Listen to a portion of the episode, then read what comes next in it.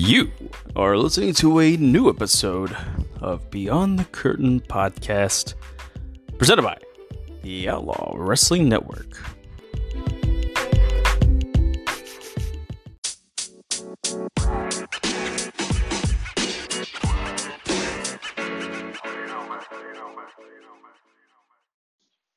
Well, howdy ho there, motherfuckers. It's James Beatley. I hope you're enjoying the content on the Beyond the Curtain podcast. And as a member of the Outlaw Wrestling Network, I'd like to just take a moment and plug my podcast, the Taking the Bump podcast. Um, it is a weekly podcast. I try to at least put out one episode a week, um, going through the hottest topics in professional wrestling. Um, I tend to focus more on Impact Wrestling and All Elite Wrestling, um, but I will span the entire uh, profession, the entire genre of professional wrestling.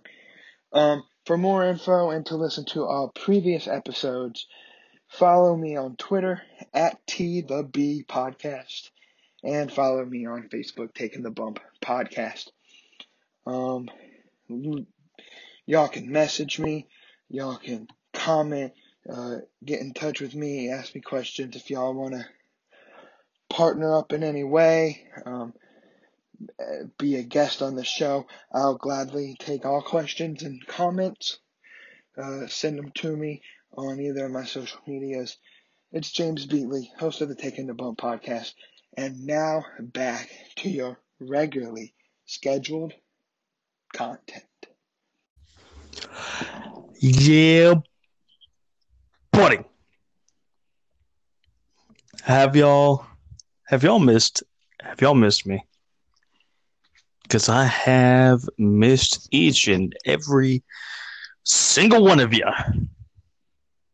But we're here. We're here. We're, we're ready to attack the naysayers. We're ready to explode with great content that'll lead us to nowhere. But that's all right. We're here.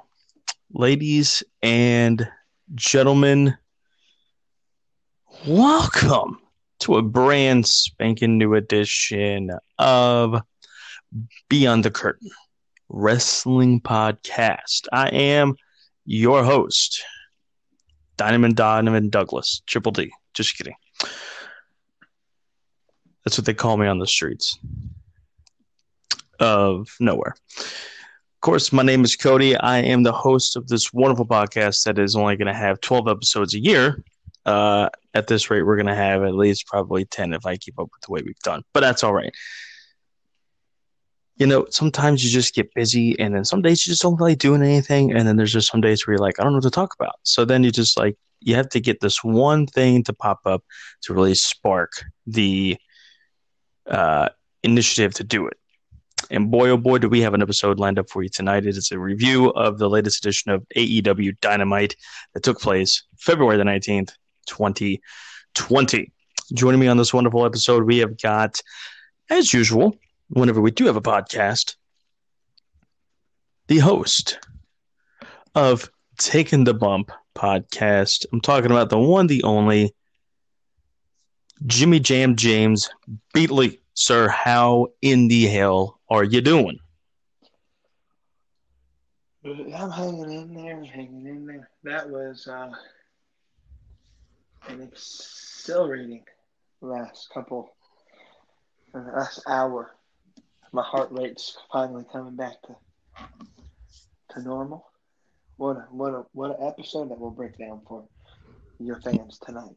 My gosh, I for the longest time thought every week Dynamite happened that it was the best episode they've had, the best episode they've had, the best episode they've had. I didn't think that they regressed, but not every episode is going to be perfect. Some episodes were definitely better than others in the past few weeks. I thought they've been very, all been very solid. Uh, and then tonight happened, and this is definitely got to be the best Dynamite ever.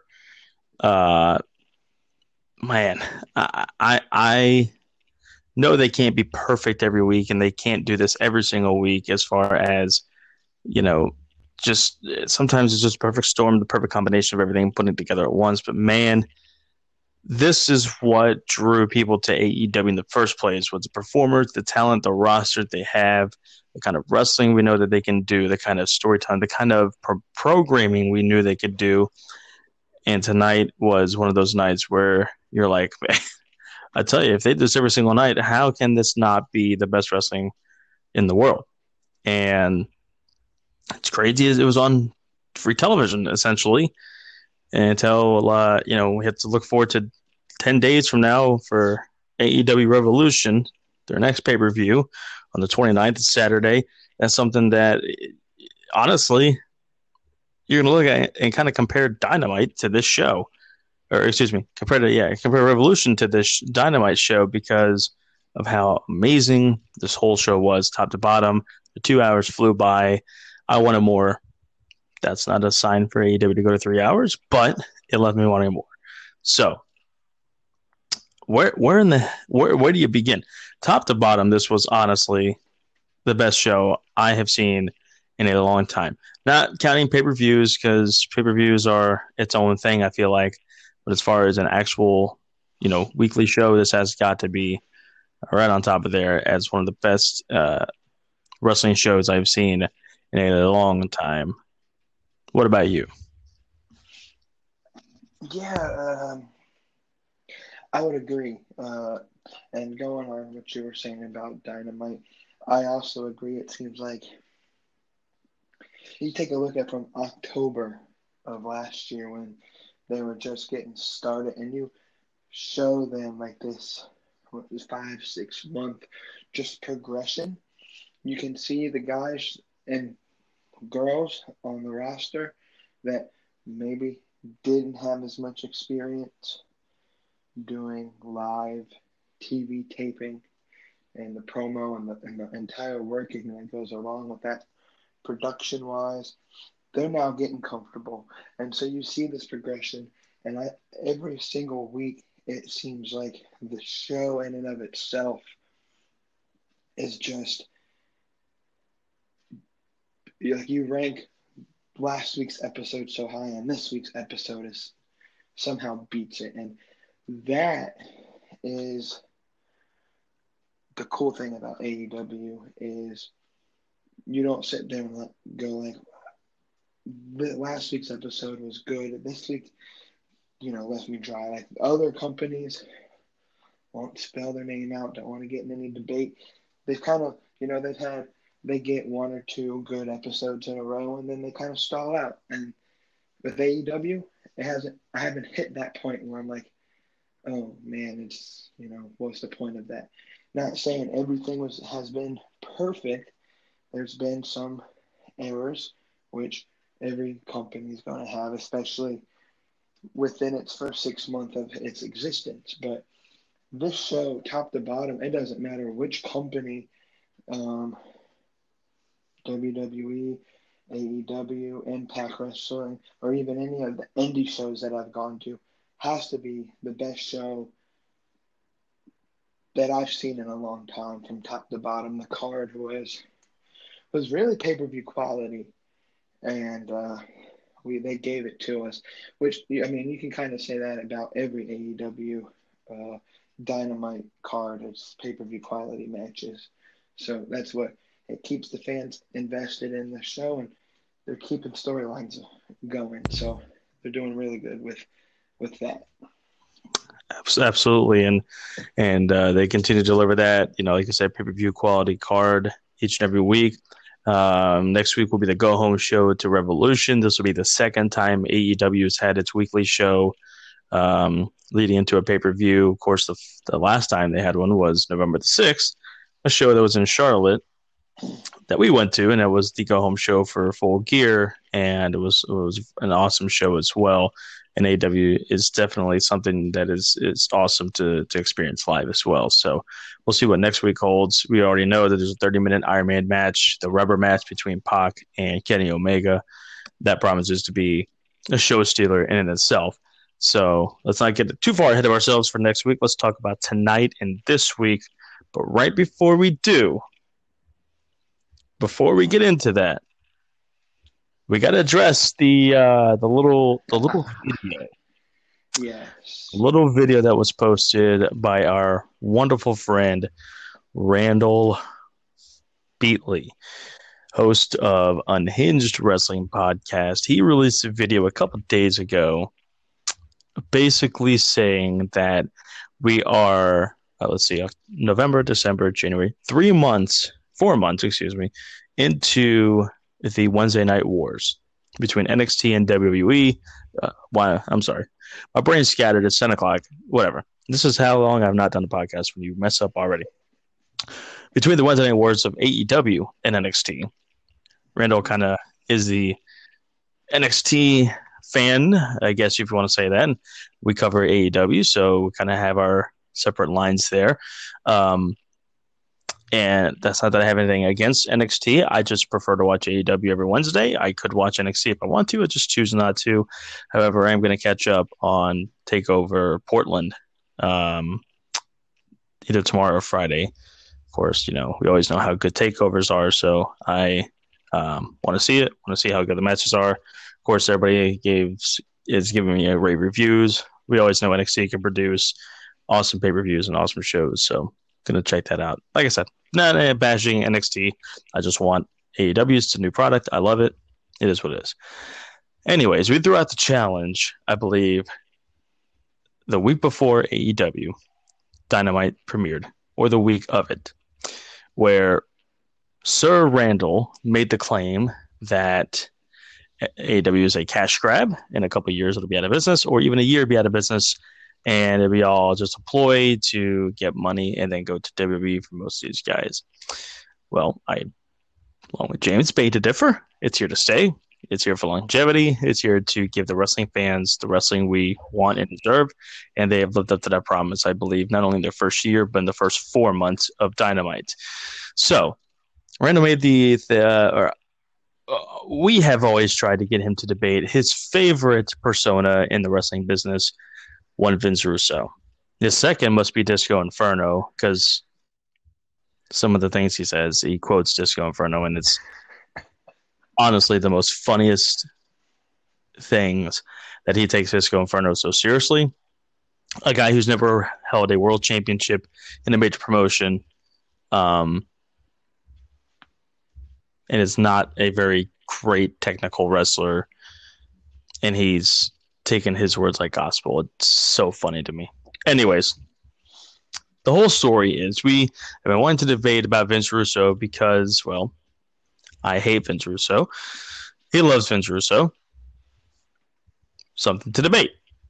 Just his his overall uh, uh, time in wrestling and why I don't like him, why he does like him. Bad ideas, good ideas. Just we all know about this. Well, Randall has said okay, I'll debate you because I feel like an AW is a cash grab. And I said, no, it's not. I said, I'll give you the challenge. If two members of the elite, say the whole roster, I said the elite, meaning Omega, Pac, excuse me, Omega, the Bucks, Cody, Hangman, I even throw Brandi in there. Any one of two members of the elite left WWE for WWE or NXT that I either would pay him I know I said a, a money, but I don't remember how much. Or if not, he would debate Vince Russo. Well, he made the statement four months into the Wednesday Night Wars saying that he's already quit. It's not going to happen. And if we do the debate, we have to meet his demands, meaning that we need to have a non biased moderator because I'm too emotionally vested into it. And apparently James is too, even though I believe we said that James was going to be the moderator. But whatever. You need to have a non biased person to moderate the debate. Randall has to see the questions to show that they're non-biased, so it's not a gang warfare mentality. And then he'll do debating. I don't get to see the questions. I don't get to know the questions, but Randall gets to see them, so that way they're non-biased. It honestly sounds like some Democrats would say, but we're not going to get into that. Anyways, so Randall Beatley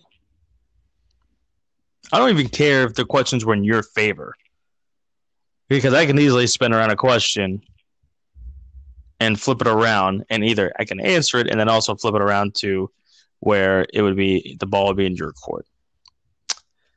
I don't care if James is a moderator. I don't care if it's somebody totally other than that. I would let you pick the moderator. I've already suggested that as a rough draft, James suggests five questions. And if four of those five are deemed non bias, then I feel like that's good enough that James can be the moderator. And guess what? If you did choose him, you get still get to see the questions. He won't tell me. He won't know. I won't know anything about it.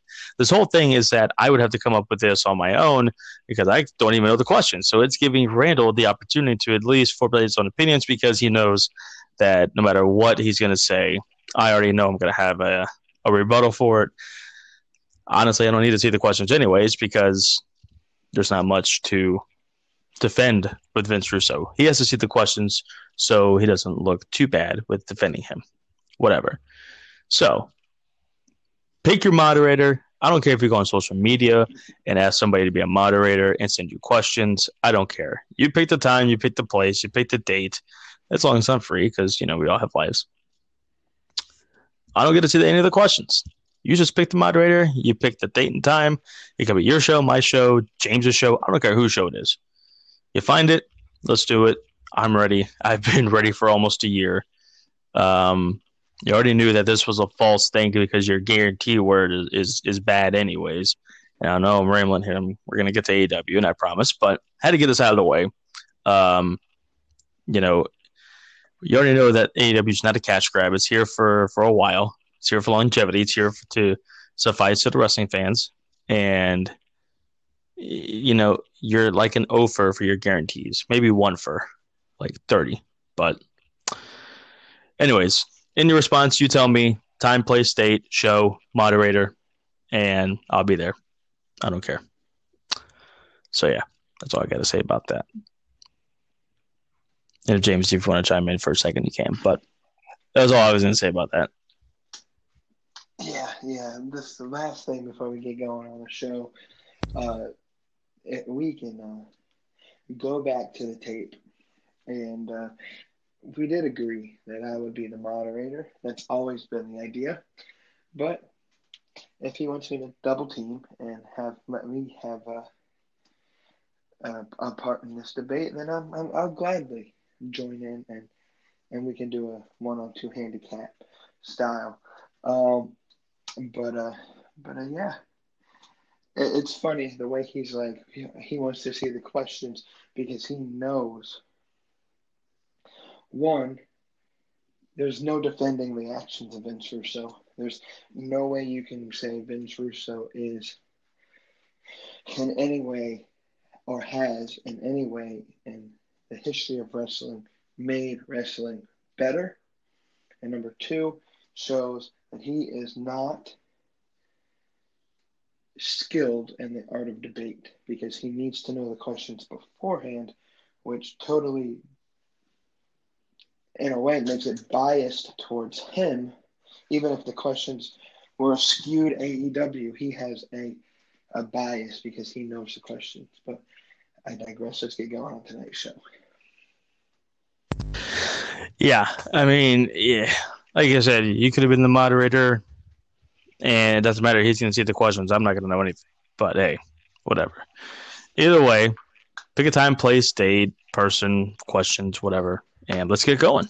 I'm anxious to see your response to that and to what will happen with that. On to bigger and better things. Let's talk about this hell of a show that was AEW Dynamite. Start off off the bat, get the tag team battle royal, and I loved I love the way this happened. I don't want to name all the teams. I'm not even researching and looking up on a computer all the teams and all the information that happened on Dynamite. I'm going strictly off the top of my head. And if I forget something, hey, oh well. Uh, this is a raw kind of reaction as soon as it goes off the air. So that's what you're going to get. I'm not going to name all the teams that were in there. Of course, you had your main tag teams. Young Bucks were in there. Santana and Ortiz. Best Friends were in there. Uh, Luchasaurus and Jungle Boy. TH2 was in there. The Dark Order was in there. Uh, T Hawk and Cima was in there. Uh, Private Party, uh, Butcher and the Blade. I know I'm going to forget TH2. I think I said I, am going to forget somebody, but so many tag teams were in this match. I love the way they started out though. They didn't uh, have any of the entrances at the start of the show. They didn't do eight of them, and two got an entrance. There was nobody had an entrance. Everybody was outside the ring. As soon as that bell ring, you get inside and you fight. Kind of the old school mentality of that happening. So that was pretty cool. Um, a great way to kick off. A lot of action, a lot of kind of craziness going on, but it, it settled the tone for the night for sure. And uh, just an awesome match. End of the day, uh, Young Bucks came out victorious, and they fight the winner of a tag team title match that happens later on the show. Um, just a great way to start the show. Really, really fun. Really uh, kind of crazy and all that stuff, but uh, really fun. I thought really fun match. What do you think about it? I agree. I loved the way that it started. So I can maybe maybe with the whole WWE mentality because that's really been the ma- only major brand we've had on TV for the past decade now. Um, you would expect all the entrances, right? And it didn't happen, and that was cool because everybody's in the ring. You you go through what happened the week before, or however they started the show, and then straight into action, and that's it's perfect. And small small detail that I liked was not only did the yes the Young Bucks win, so they get a title opportunity at Revolution, but you also build for mid card feuds. So Butcher and the Blade and Best Friends look like they're gonna have some sort of feud. Um, SCU and the Dark Order having their thing. Um, it looks like Jurassic Express uh, can't remember who he was going up against. Look at Butcher and the Blade as well. Um, so the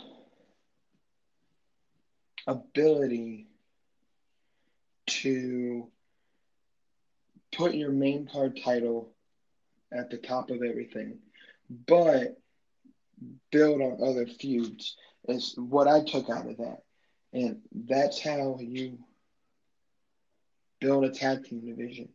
You, you don't do as WWE has done for several years now.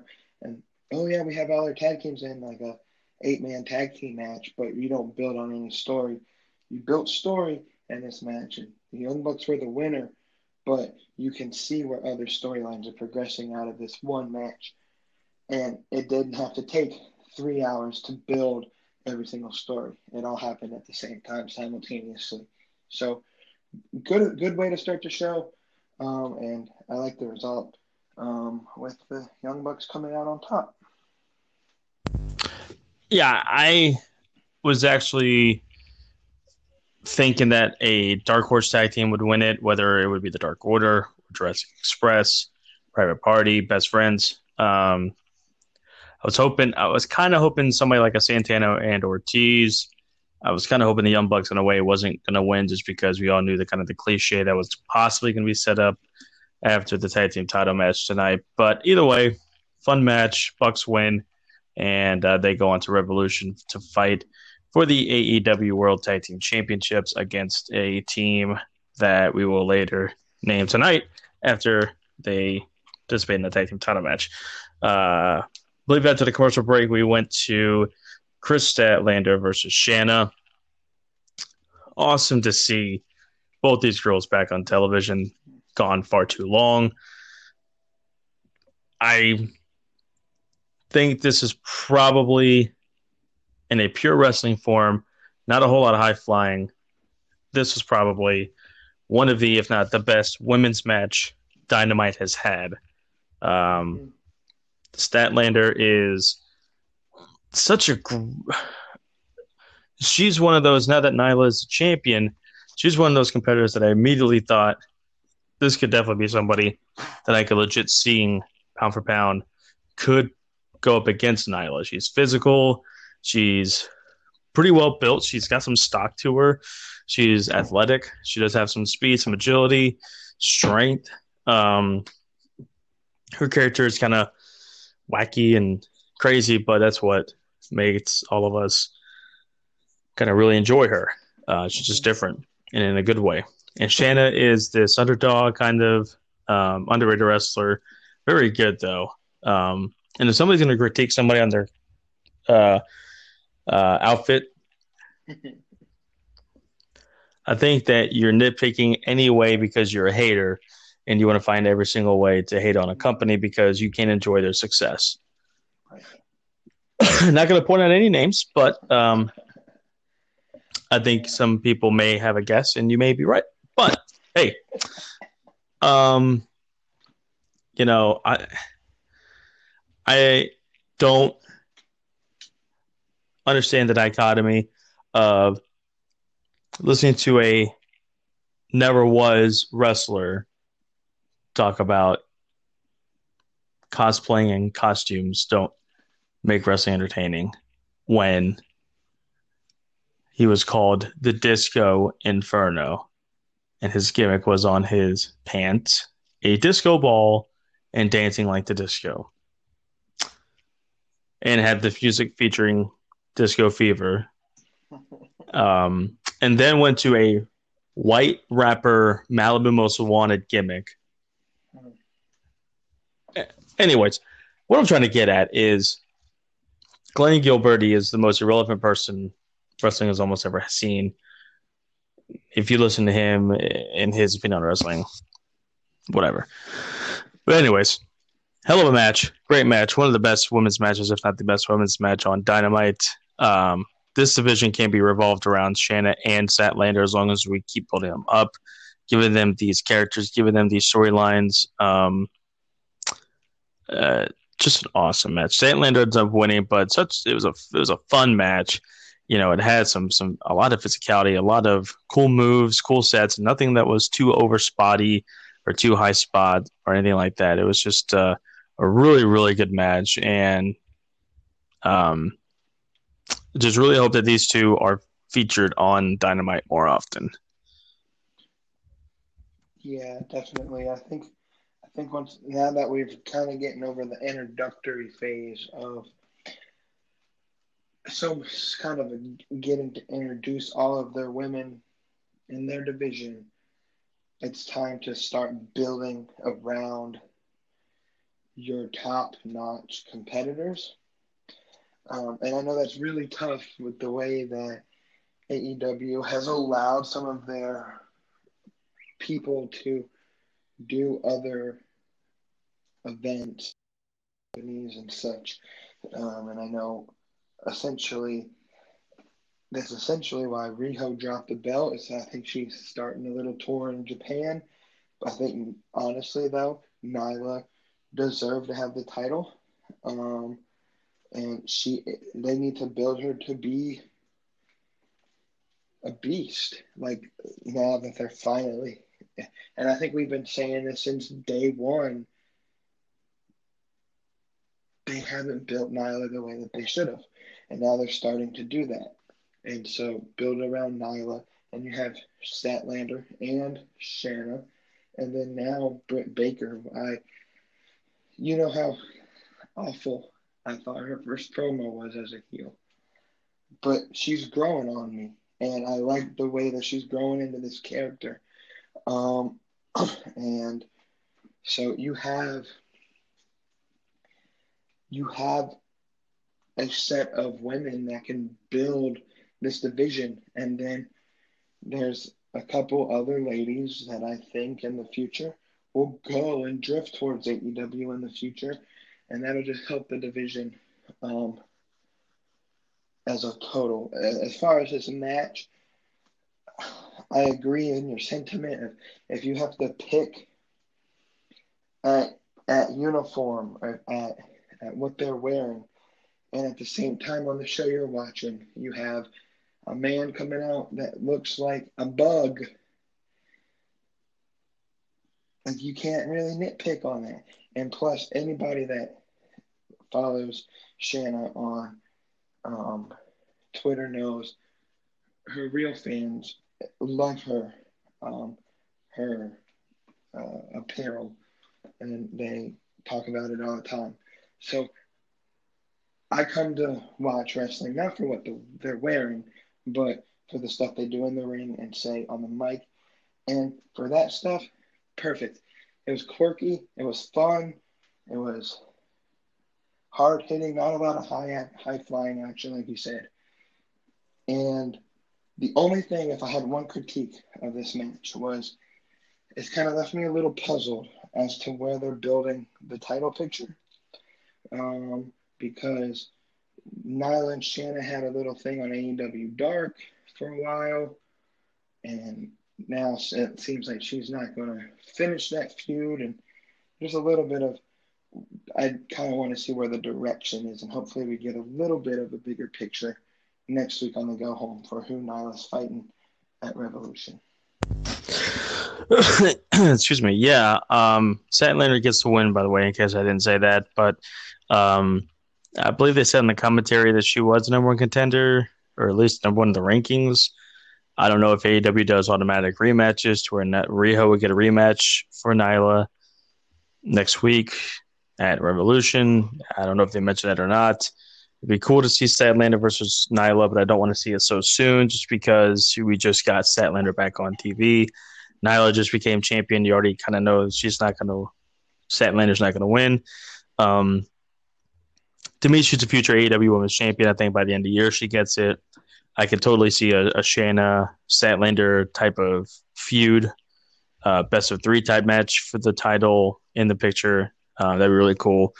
Nyla though is going to be there almost every week though, and she's she's a legit champion. She's built like a champion. She, um, you know, uh, they cut a promo. She cut a promo after the match. Um, and then Statlander came out. Shanna came out. Um, Big Swole came out, or maybe Shanna didn't come out. Um, Big Big Swole did. Britt was in the mix as well. So I mean, those five ladies right there um, are probably the core of the women's division at the moment. Um, you've still got Penelope Ford in there. You've got um, some other women that you know either have not been seen in a while or um, just need a couple more reps under the under their belt to to contend for a spot in the core of the women's division. So Shida should be in there as well. So someone like Bea Priestley, who kind of gets seen every once in a while, but may have a shot. I think eventually they'll get Darby's wife Priscilla Kelly to join full time in AEW, and so it's fun to see how this division. Everybody was like, it's the worst division in all of women's wrestling, but I actually see it as one of the best. They just need to utilize the talent the way that they can, and uh, it'll definitely grow into the best. I think by the end of this year. Uh, it definitely has potential for it. I think NXT has got the best women's roster.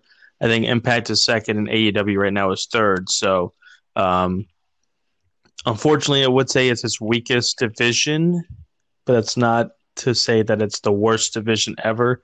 It just needs more stability, a little bit deeper storyline telling, um, maybe a couple more girls to really solidify the core of that group and and um, give us some depth. But uh, Uh, by the end of the year, and that's the greatest thing about it is that the women will look at it and go, "I really want to help make that a a more stability or stable, really strong women's division."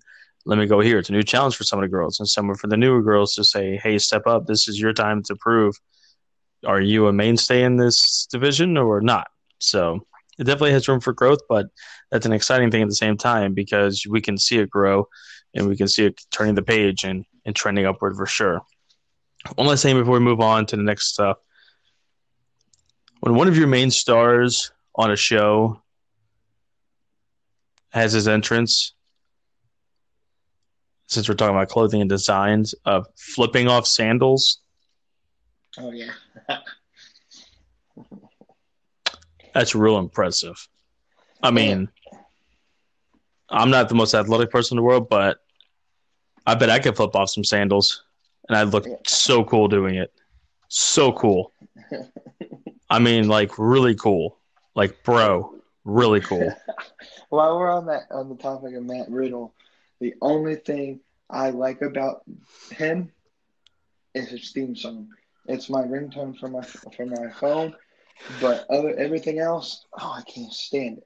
It's a little to me, it's annoying, and he's kind of a prick in a way. Calling out some of the guys that he is. But uh, at the same time, Austin Aries is a prick, and I kind of like him only for his wrestling. And Mhm. and and Riddle does have some very good in ring talent. I'm not going to deny that for sure. But uh, just saying, we're going to talk about clothing and attire. Mhm. Come on, really? Come on, come on. Right. Anyways, moving on. Um, after Nyla does her promo, I believe we go to Moxley versus. My Jeff Cobb. Yeah. I was really interested in this match. I want to see how Cobb would do in AEW's debut. Apparently, this is a, a potential working relationship with ROH to see how Cobb does, how the partnership goes, and uh, could lead to potential more future partnerships with ROH. We'll have yet to see that. Uh, pretty good matchup. And Jeff Cobb, man, Uh, for those that had not seen him before tonight, I hope they get they, they get out of it what I already kind of knew going in, but loved coming out of it. This man is a is a beast. This man reminds me so much of honestly, in my opinion, he reminds me of Kurt Angle in his prime and Lesnar from 02 to 04. The the aggressive, the physicality, but the suplexes, the technicality. Guy had an amateur background in wrestling. Man, he is so good in the ring. Um, and I thought it was a good matchup for Moxley as well. 10 days out from Revolution, Moxley is kind of fighting everybody and anybody in the inner circle. So, um, Moxley did get the win here. Pretty good match, though. And to me, it was the best finish possible because you didn't want to look Jeff Cobb look too weak. You wanted to push him over. You wanted him to show his showcase his talent, how good he can be. And Moxley just kind of scraped up and, and got the win using his smarts and then got beat down afterwards. And then we saw lights go out. And at first, I thought, in a way, it's like Marty Scurll or Brodie Lee or Lance Archer or whatever. But uh, Darby Allin's music hits, the crowd erupt. That was an awesome, awesome ovation for Darby, and uh, led to a good beat down. Dustin came in as well and led to a good, uh, good beatdown, and and uh, yeah, uh, good, good stuff here. What do you think? Yeah, uh, Jeff Cobb can wrestle, dude, and that's what I like is AEW. So they'll they'll showcase talent, and they may not necessarily be main picture, but they'll showcase talent. You might not see them again for a while, or they might be working out a contract or a relationship with another company. But they're gonna the guys that they bring in, even if they're just gonna put someone over, it's not squash talent, and I I enjoy that. I enjoy when you're gonna put like even I don't think anybody really thought Jeff Cobb, or they shouldn't have thought Jeff Cobb was gonna win. Um, just kind of knowing the psychology of how wrestling works. Um, but the way it, he put on a show and he almost made it feel like he was going to win, and Moxley was just able to at that last second wrap Cobb up and hold him down long enough to get a three count. Um, to do, you said it reminds you of Angle and Lesnar. He kind of reminds me of TNA Samoa Joe. Um, just his aggressiveness. Um, I don't know. It's just he can wrestle. I like the outcome. Um, and when Darby came out, I th- I actually thought Lance Archer was my first reaction. Then I heard the music of Allin, and you mentioned the crowd, the pop. Man, guess it's a first for a T-shirt company to sell out that many seats in an arena. They they they, they fill that building pretty good. Probably better than the Atlanta Hawks do every every every game. But um, yeah, it was a a good match overall. Um, continue the story. That's what AEW does so good is continue the story with great matches that don't belittle their talent And even if we don't see Jeff Cobb for a very long time in AEW, we'll all remember this point and how he helped tell the story of Moxley and Jericho.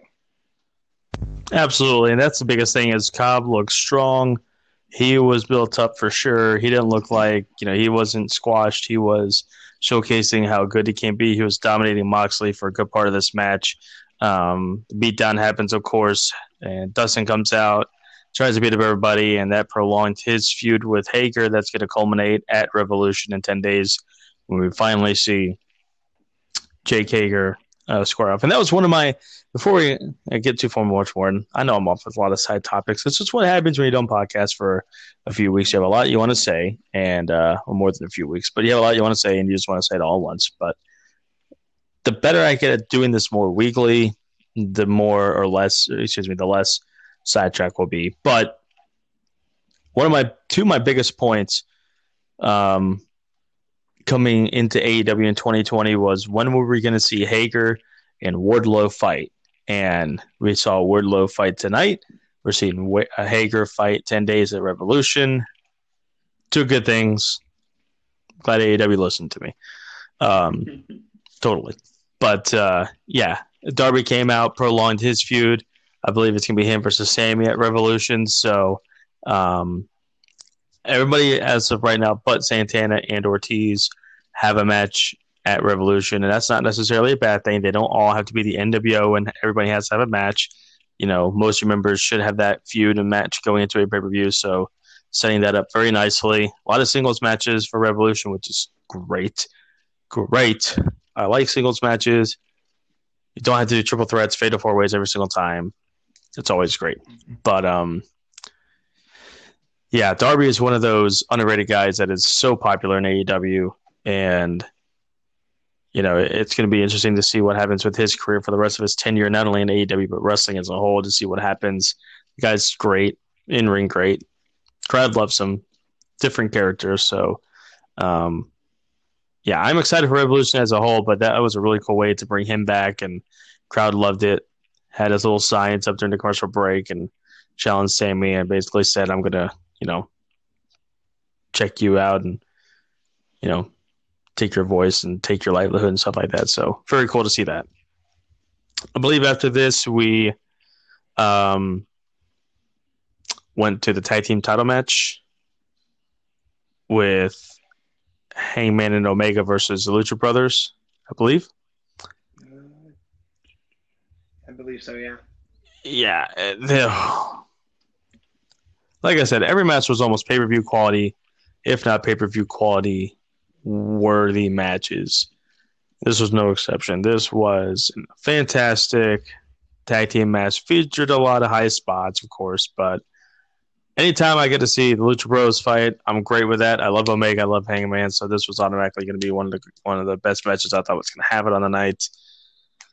Rey Fenix showing how amazing talented he is with the rope walking and just everything that has to do with that. Pentagon Jr., the over the top character that can do some great stuff as well.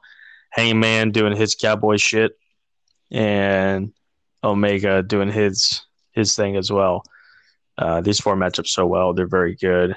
Um, once again, a fantastic tag team match. I don't know if I would put this as the best tag team match on Dynamite, especially when we had those tag team tournament matches. There were a lot of good ones there. Um, and of course, we all know how AEW loves their tag teams, which is great because tag team wrestling is relevant again, thanks to AEW. And um, love this match, start to finish, very good. Hangman and Page win, which means Hangman and Page. Once again, another mistake, guys. Hangman and Omega win, setting up their tag team championship match. You sure you haven't been drinking Hangman's beer? I might have. I don't know. um, Hangman and Omega win, setting up their match with the Young Bucks at Revolution for the tag team titles. Of course, we all know the storyline that's gone on behind that. Will Hangman turn on the Elite? Will the Elite turn on Hangman? Will anything not happen? And it's just a good match. I don't know. Uh, but what overall do you think of this segment? So if you saw my Twitter account, not my um, not the Taking the Bump podcast Twitter, but my personal Twitter, I put before this match, calling it now. Lucha Bros are going to win. I had to retract my statement because my guarantee was wrong. So I'm kind of like my brother, and I can't guarantee shit. Um, but um, it was a good match, and the only reason I thought Lucha Bros are going to win was because I thought this would have been the time that the Bucks or Kenny turned on Hangman, but who knows? Maybe that's not in the plans. You know, in AEW, they'll swerve logic of storytelling, and the heel turns on, or the face turns on, the teammate becomes a heel, and maybe they'll just put on a very damn good wrestling matches uh, between four really good people, really good friends, part of the same team. Who knows how this goes? And this is what keeps me intrigued in AEW is you can't follow, guess you can call it the Eric Bischoff or model of storytelling for wrestling because they don't really follow that the whole progression and then the heel turns and all of that stuff. Um, they keep everybody intrigued. You can't really follow any particular model. Um, match wise, gosh, I wish, I wish I was as flexible and uh, had the ability and talent of Rey Fenix. Um, him walking on that rope, I think I tore a hammy watching it. Um, goodness. I, I don't know how he does it. It's just he he's so agile and light on his feet, and oh, goodness, I I don't know how. I love watching Lucha Bros fight, and it's funny because before AEW, I really never watched them that much at all, and now they're one of my favorite tag teams. Um, and I want to say publicly Kenny Omega, you're my favorite wrestler, and I'm sorry I ever doubted that you would not win this match. Please accept my apology, and I would like one of your action figures. Very good way to transition a little bit. Uh, I believe it was after this match that they ran a um, feature on AEW getting action figures and showed the prototype Starring the wife of uh, Matt Jackson. Yes. Uh, show the prototypes of future AEW action figures. They have one for Cody, for the Young Bucks, for Jericho, for Brandi, um, Hangman. No, Hangman didn't get one. Um, Omega. I believe that was it. I don't believe Hangman got one, which would only further the storyline more. Um, right, right. It's like everything they're doing is just like fuck Hangman. Like he's part of our team, but fuck him. Right. Um, first of all, those are the most realistic looking action figures I've ever seen in my life. Mm-hmm. Makes me want to get action figures now whenever they come out and just collect them. Um, right, because every time I walk into Walmart and I look at them WWE action figures, I'm like,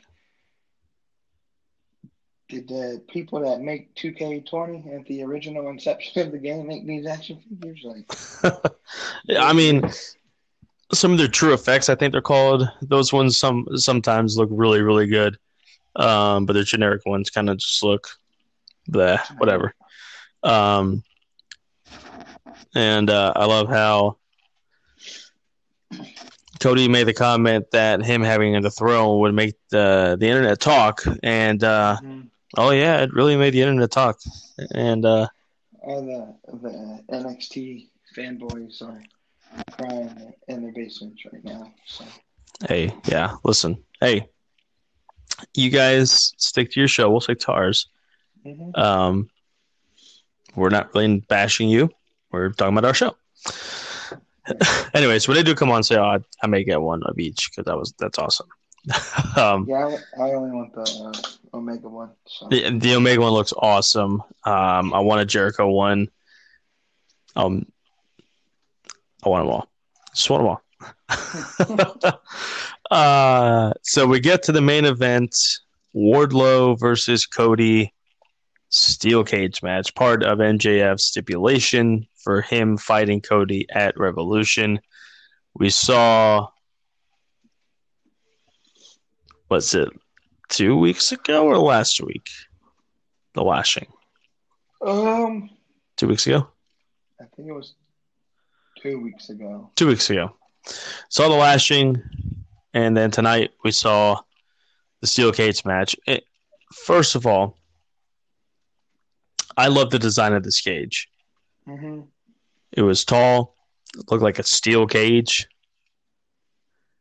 and uh, I just like the I just like the way it looked. I don't know, it kind of had an older school feel to it, but right. I just liked it. Really liked it. Good job to them. Kudos on that. Uh, Wardlow, I, I don't know if I've ever seen any, any. I mean, he had never worn anything but a suit in this whole time in AEW, so seeing him in a singlet was interesting. Um, yeah. Boy, oh boy, what a uh, what an intriguing matchup. Wardlow kind of got over with how strong and how dominating he can be. He really dominated a lot of that match. Cody bled on national TV. That was really cool. Um, you know, uh, the speculation rumor that Arn Anderson's going to turn on Cody and create a super, uh, super faction. MJF kind of teased that tonight. Whatever, the door opened and Cody was coming near it. The only way you could win was pinfall submission. So even if Cody got out of the cage, he wouldn't have won. But uh, take some notes, WWE. Right. MJF was uh, telling Arn, "You know you want to do it. You know you want to do it. Just like you did to his dad. You should do it." And instead, Arn swung the cage and hit MJF. Um, Which was very um, satisfying. Yes. And uh, and then we get to the end of the match where uh, Cody basically channeled his inner Kurt Angle. And Shane McMahon. And Shane McMahon and did a moonsault off the top of the cage, not while Wardlow was laying down, but while he was standing up. And if there's one thing that I could critique about this match, it's that, and it's not the spot. I didn't hate the spot. The spot was very good. It did seem a little rushed, mm-hmm. but the thing I hated about it was that it was standing up, and I, right. I don't, I'm not a wrestler's mindset. I don't know if they would prefer them to do it when they're standing up, when they're when they're when they're laying when they're laying down and do the moonsault off the top of the cage or anything like that. It just looked like that there's more of a chance for something kind of bad to happen just because when they're standing, you're just flipping and you're trying to aim and, and hit your mark.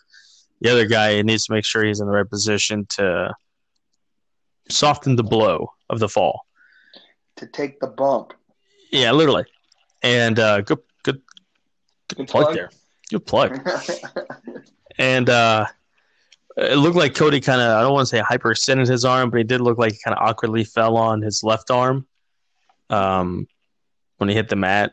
Hopefully it's something bad. But uh, Cody wins.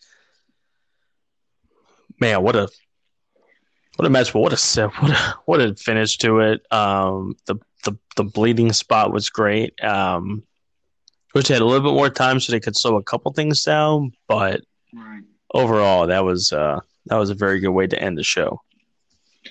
It was, um, and I agree. It felt a little rushed. I didn't feel like it had the mentality of the rest, some of the other main events that they've had on Dynamite, but not necessarily saying it's a bad thing. Um, and the reason I think that last spot was rushed, it seemed like either Cody misjudged his aim or Wardlow was standing in the wrong spot because Wardlow kind of caught Cody at an or at an awkward angle. So, um, not not nitpicking. I'm just giving my thoughts. I love the spot. Um, it's high risk maneuver. Um, I just wondered what what um what would have happened if you missed completely. Like, how you going to tell that storyline? Um, but anyway, um, yeah, I I I like the way uh, the Arn Anderson kind of played a played a role. Though I wish instead of dumping MJF over the barricade, he should have done a spine buster because that's what Arn Anderson is known for, is having the best spine buster in the business. Um, but um, a man can dream, and uh, solid way to lead into next week, um, which is your go home show, and also to lead into in 10 days when you're fighting MJF. MJF's face at the end of the show of like absolute like shock and fear, like, oh shit, I'm actually gonna have to fight Cody. Um, I wonder though if because stipulation one, you still got ten days. Um, so I wonder if if they're going to play that role of Cody bumps into MJF and breaks breaks the stipulation and the match is off, or play it that way. We'll see how it goes. I like the way it ended. I can only speculate what will happen next week, but it's fun. I can't wait to see uh, next week's matches. Yeah, absolutely, and that's a good point you brought up that I didn't even think about was uh, stipulation number one that uh, Cody can't touch MJF until Revolution. He's got ten days. You have to know MJF is going to try everything in his power to try to get out of this match, trying to you know antagonize and infuriate Cody to the point where Cody does touch him, either accidentally or on purpose, so that way he can get out of the match. So that's gonna be an interesting, um, interesting thing that we'll keep an eye on next week. Pac versus Kenny Omega, the rubber match of their three match series happens next week. 30 minute Iron Man match, first time an Iron Man match has happened in AEW. It's gonna be very interesting to see that. Hopefully that um, will live up to the expectation that I know it can live up to and that it should be able to deliver. So uh, that'd be awesome to see. Um, 10 days out from Revolution, man. It's going to be awesome. It's going to be interesting. The road is always fun. And uh, just 10 short days away from the next and first pay per view for AEW of the decade. Uh, anything else, man, before we kind of sign off for uh, this review of Dynamite tonight?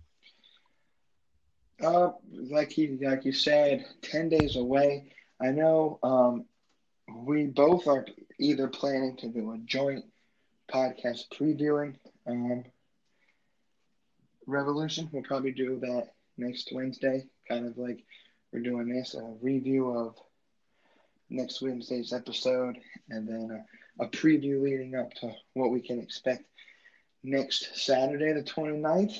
Um, but if we don't get it together, I know that I at least am going to give my personal thoughts on Revolution and where I hope to see AEW and lead some of these stories um, on the Taking the Bump podcast. Um, so uh, follow my social media pages um, at T the B Podcast on Twitter and Taking the Bump Wrestling Podcast on Facebook. I will keep you updated on when my next podcast comes out.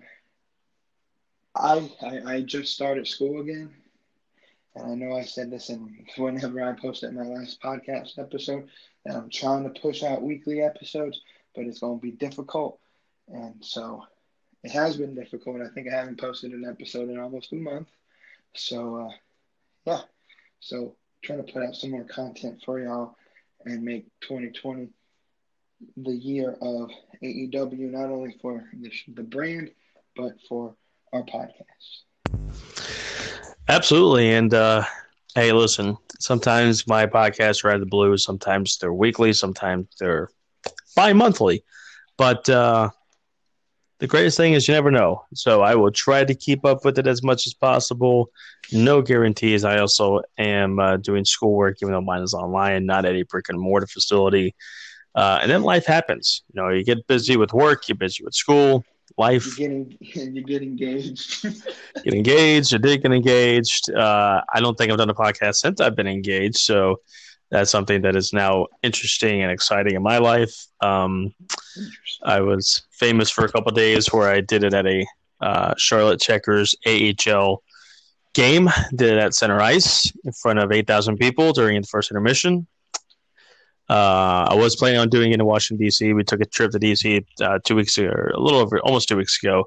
Was planning to do it there, didn't get to do it. Um, Checkers, uh, can't thank them enough for helping me out tremendously with that whole process, so effortlessly and so enthusiastically. Um, so major, major, major kudos and thanks to them. We didn't get to uh, do it in DC to watch or to do it in front of our favorite NHL team, but we got to see the Capitals farm team, the Hershey Bears, and uh, uh, the theme is that we saw the Hershey Bears, we saw the Capitals twice. They both lost, uh, so um, we're just losers, but that's fine. Uh, I'm the real winner. She's the real winner. We got engaged. That's all that matters. um, um, I had on my personal Twitter and my, my Facebook page. I posted a video of that. So if you guys ever want to check that out, you're more than welcome to. Uh, my Twitter page has a very little, very my personal Twitter page has very little, very little uh, traffic on it. So that you could probably see a lot sooner than you can my Facebook page. I'm on a lot more. Either way, though, um, social media got to plug that at Beyond the Curtain without an O and Beyond. So B E Y N D T H E C U R T A I N, Beyond the Curtain on Twitter. Search Beyond the Curtain Wrestling Podcast on Facebook. And of course, you can listen to our podcast on all your favorite podcast listening uh, channels Spotify, Stitcher, Pocket Cast, Apple Podcast, Google Podcast, uh, Anchor, of course, as well. Um, a couple last things before we let you guys go. Try to get under an hour, but we were close. Uh, one thing James didn't mention that I will plug for you, and that's okay. We both have pro wrestling tee stores, even if we have barely sold anything. Now's a good time. Taxes are coming back, guys. You're over the holidays, your taxes are coming back. Pay off your credit card bills, and then whatever you have left over in your checking account, or if you want to raise up those credit cards again, go to our Pro Wrestling Tees store. We have two shirts each available on our sites. You can go to prowrestlingtees.com. In the search bar, you can type in Taking the Bump podcast, right? Uh, yeah, taking the bump. Taking the bump, and you can follow uh, or look up my shirt designs at uh, prowrestlingtees.com. In the search bar, type in Beyond the Curtain Wrestling Podcast. Like I said, we both have two shirts available, and uh, both are up there. Um, I'm trying to make it as simple as possible now. So both shirts that are on there, the twenty dollar and the twenty seven dollar shirt, if you buy it, show me proof of purchase. I will give 20% of those to a charity of your choice. Not 15, 20, and all that stuff. Just flat out 20% each shirt goes to a charity of your choice. Um, I'm assuming, James, you're kind of do the same as well, right? Uh, yeah, for now. It's, uh, it's staying that way. Um, yeah, just get buying. Just get buying. Tax season is here. Um, and uh, yeah, let let me know if you uh, if you buy a shirt. I will donate. I'll, I'll match it twenty percent to whatever charity of your choosing. So hit it over there. Pro Wrestling Tees. Absolutely. And uh, one final thing before we send off.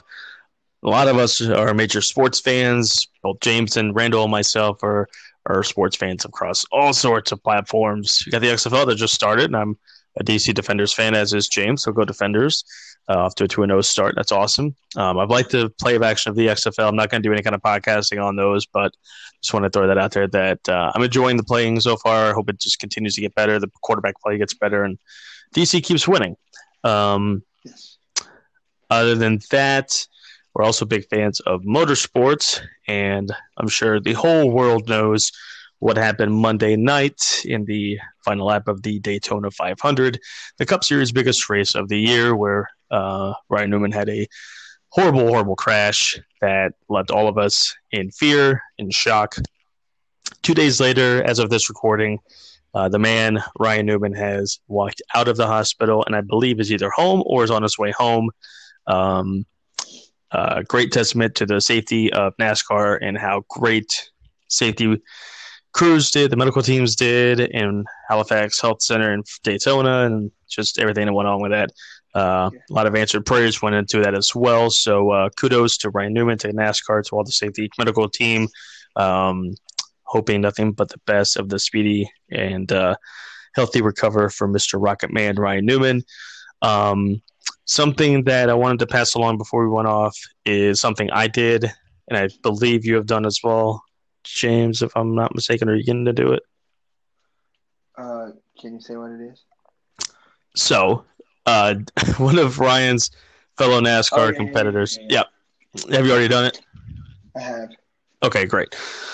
So, uh, John Hunter Nemechek, who races in the Xfinity Ser- uh, NASCAR Cup Series, he's a rookie in the NASCAR Cup Series this year. He uh, um, made a challenge to not only drivers and fellow colleagues, um, but uh, fans as well, to donate to Ryan Newman's charity uh, that he founded with his wife Krissie, the Rescue Ranch, which is actually about 20 minutes away from my house in Statesville, North Carolina.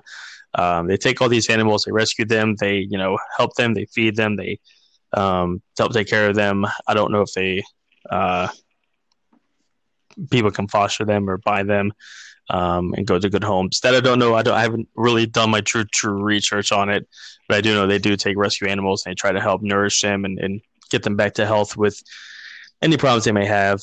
And uh, John Hunter Nemechek had this challenge where everybody donates six dollars. Yes, I understand it's not a whole lot of money, but that's kind of the goal as well. That it's not a whole lot of money. Uh, six dollars to match Ryan Newman's car number, number six in the Cup Series. Donate six dollars to the Rescue Ranch. Uh, when you donate it, there's like a different couple different things you can donate for, either the humane, the animal care, the home treatments, the meals, or in kind. Um, I put it for in kind and put a nice message for get well soon, Ryan, and uh, send off my my uh, charitable donation. They actually sent an email back to us saying, you know, we, we thank you for sending your well wishes to Ryan, and we may we're going to make sure that when he gets back up here, he sees every one of these messages that fans and friends are sending him. So, guys, even if you aren't a fan of motorsports, um, you may not be donating directly to to Ryan, even though, of course, we all know NASCAR drivers make a lot of money, but you're donating to a great cause in Rescue Ranch. So, if you would like to donate, I am not getting paid at all by saying this. This is just something out of my heart that I love, that uh, I think is a great way to show our appreciation for the bravery of NASCAR drivers and the testament of safety and the get well wishes of Ryan Newman to donate to his charity, Rescue Ranch. And you can do so at rescueranch.com. And you can put the donation of $6 to match what all of us are doing to help Ryan and his charity foundation to uh, uh, get better with that as well. I've done it. James has done it. You should do it. And if you don't at least buy your shirts for $30, you can at least spend $6 on a good charitable cause. And who knows, if you want to buy a shirt and then show us proof, we'll donate it to them for you. Absolutely. 20% of that, whatever you guys buy, if you want to go to Rescue Ranch, if you don't want to do it or it's too confusing, you can buy a t shirt from us, show us your proof of purchase, and say, hey, we heard about your Rescue Ranch, do it there. So, great way to do that as well. So, um, other than that, guys, a lot of information we just spewed at you, but I hope you guys enjoyed this podcast, this episode. Thank you again to our co host, James Beatley from Taking the Bump, for joining us tonight. Appreciate you, sir, doing that. Yes, sir. Thank you for having me here tonight. Absolutely. So until then, guys, enjoy the rest of your day, night, evening. Hope you guys are having a fantastic day, night, evening, wherever you are. And uh, we will see you soon on a new episode, hopefully within the next week or so, uh, previewing Revolution for next Saturday, the 29th of February, and dissecting the next episode of AEW Dynamite. So until then, guys, happy podcasting. Happy Monday, Tuesday, Wednesday, Thursday, Friday, whenever you're listening to this, Saturday or Sunday. We'll see you guys soon.